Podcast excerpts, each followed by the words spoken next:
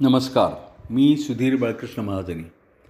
तर नवनाथांच्या कथेच्या मागच्या एकोणतीसाव्या अध्यायामध्ये आपण असं पाहिलं की भरतरीला घेऊन गोरक्ष श दत्तात्रेयांकडे आला आणि त्यांनी दत्तात्रेयांची आणि भरतरीची भेट घालून दिली.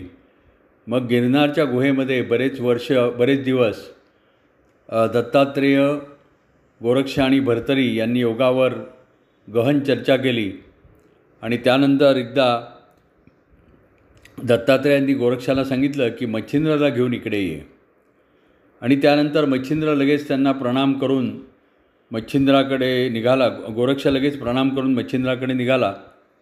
आणि इकडे दत्तात्रेयांनी भरतरीला सगळं योगाचं ज्ञान दिलं आणि त्याच्यावर कृपा केली आणि त्याला चिरंजीव पद प्राप्त झालं. पुढे जसा हा गोरक्ष तिथून निघाला आणि गोरभाद्री पर्वतावर त्यांनी मच्छिंद्रला गाठलं आणि त्यांनी सांगितलं की मच्छिंद्र आपल्याला दत्तात्रेय तिकडे बोलवत आहेत तेव्हा मग ते दोघंजणं परत यायला निघाले. तेव्हा त्यांना वाटेमध्ये कौंडिन्यपूर नावाचं एक गाव एक श गाव लागलं. आणि तिथे आल्यानंतर तिथे असं त्यांनी पाहिलं की भर चौकामध्ये एक राजमिंडा तरुण असा हातपाय तुटलेल्या अवस्थेमध्ये पडलेला होता. आणि त्यांनी थो त्याची चौकशी के चौकशी केली तर त्यांना असं कळलं की तिथला शशांगर राजा यांनीच त्याला तशी शिक्षा दिली होती आणि त्यामुळे तो तिथं पडला होता. तर असं होण्याचं कारण काय? म्हणून ते शोध घ्यायला लागले. त्यावेळेला त्यांना एक मोठी गोष्ट त्यांना पुढे कळली. त्याचं असं झालं की शशांगर राजा आपली पत्नी मंदाकिनी हिच्यासह कौंडिन्यपूरला राज्य करत होता. आणि त्या दोघांना संतान नव्हतं. आणि संतान नसल्यामुळे तो अतिशय दुःखी होता सदैव चिंतेमध्ये असायचा. आणि त्याची पत्नी मंदाकिनी त्याची कायम समजूत काढायची की तुम्ही असे मनाला क्लेश करून घेऊ नका. आपल्या नशिबातच जर नसेल भाग्यातच जर नसेल तर कशाला उगीच चिंता करायची? पण त्याला ती कायम चिंता होती. आणि त्यामध्ये असतानाच त्यांनी असं ठरवलं की मंत्र्यांवर राज्य सोपवायचं आणि आपण रामेश्वरला जाऊन शंकरांची आराधना करायची. म्हणजे तिथे आपल्याला शंकर प्रसन्न होतील आणि आपल्याला पुत्रप्राप्ती होतील. त्याप्रमाणे त्यांनी निवडक सेवक आपल्याबरोबर घेतले आणि मंदाकिनीसह तो मंत्र्यांवर राज्य सोपवून निघाला आणि दक्षिणेकडे जाऊ लागला. तेव्हा वाटेमध्ये कृष्णा आणि तुंगभद्रा यांच्या संगमावर एक गाव होतं तिथे तो राहिला. आणि तिथे झोपेमध्ये असताना एकदा त्याला असं स्वप्न पडलं की शंकर स्वतः स्वप्नामध्ये आले. त्यांचं स्वरूप असं होतं की पाच मुख आणि दहा हात. अशा स्वरूपांमध्ये त्यांनी त्याला स्वप्नामध्ये दर्शन दिलं आणि त्याला सांगितलं की या नद्यांच्या संगमावर तू शोध घे. तिथे माझी माझं लिंग तुला सापडेल. आणि त्याची अपर्णेसह तू तू स्थापना कर प्रतिस्थापना कर. म्हणजे तुला इथे पुत्रप्राप्ती होईल. तर त्याप्रमाणे त्यांनी शोध घेतला. तेव्हा त्याला त्याला ते शिवलिंग सापडलं. व त्यांनी तिथे पार्वतीसह त्याची स्थापना केली. एक मंदिर बांधलं. मोठा समारंभ केला. वाजंत्री वगैरे त्यावेळेला वाजली. आणि मग लोक त्या ठाणाला त्या ठिकाणाला संगमेश्वर असं म्हणू लागले. आणि तिथे हा राजा शंकरांच्या आराधनेमध्ये तिथेच मंदाकिनी सह राहिला. आणि मग पुढे त्याला कशी प्र पुत्रप्राप्ती झाली याच्याविषयीची कथा अशी आहे की एकदा शंकर आपल्या शिवधामावर कैलासावर त्यांनी सुरोचना अप्सरेला बोलावलं आणि तिच्या तिला नृत्य करायला सांगितलं आपल्या गणांच्या मनोरंजनासाठी. आणि त्याप्रमाणे ती सुंदर नृत्य करू लागली. गायन वगैरे चाललं होतं त्यावेळेला सुस्वर गायन असं चाललं होतं. आणि त्यावेळेला नेमकं तिला शंकरांच्या मनामध्ये म शंकरांच्याबद्दल कामवासना तिच्या मनामध्ये निर्माण झाली. आणि त्यामुळे ती नृत्य करता करता चुकू लागली. तेव्हा मग शंकरांनी तिला ती शंकरांच्या ती चूक लक्षात आली नृत्यातली आणि त्यांनी ताबडतोब तिला नृत्य थांबवायला सांगितलं आणि तिला सांगितलं की तुझ्या मनामध्ये भलतेच विचार आले. तेव्हा तू आता मृत्यूलोकामध्ये जा आणि तिथे एक शरयू आणि एक ब्राह्मण आहे मित्राचार्य आणि शरयू असे दोघ असं ब्राह्मण दाम्पत्य तिथे राहतं कृष्णेच्या तिथे तर तू त्यांची कन्या म्हणून जन्म घे. तर तिला ती अप्सरा दुःखी झाली. तिनं शंकरांना सांगितलं की ही ही शिक्षा फार कठोर होती आहे. आणि मग शंकरांनी तिला असं उत्शाप दिला की तू काही नाही तू त्या जन्माला आल्यानंतर तू माझी आराधना कर आणि त्यावेळेला मी तुला दर्शन देऊन तुला स्पर्श करीन. आणि मग तू तेव्हा तू तत्काळ ते रूप टाकून परत अप्सरेच्या रूपामध्ये येशील. असं शंकरांनी तिला आश्वासन दिलं.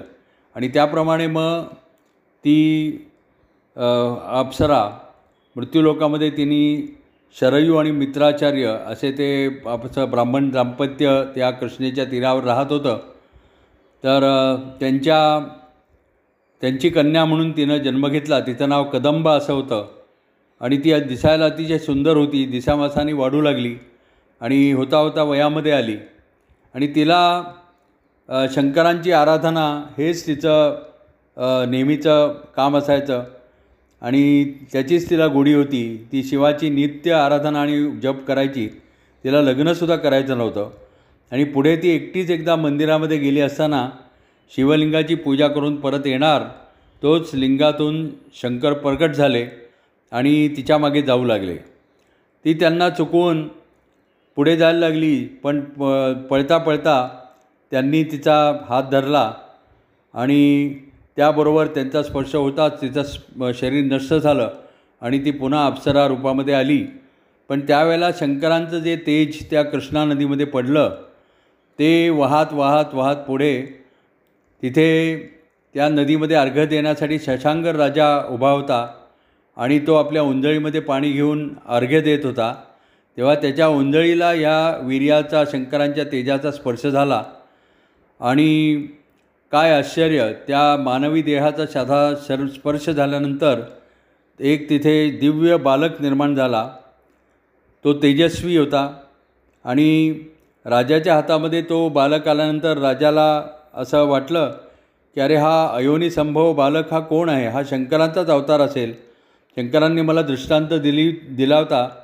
त्याप्रमाणे हा पुत्र आता मला प्राप्त झालेला आहे. हे शंकरा केवढी तुझी मु मोठी कृपा? हे संगमेश्वरा केवढी तुझी कृपा?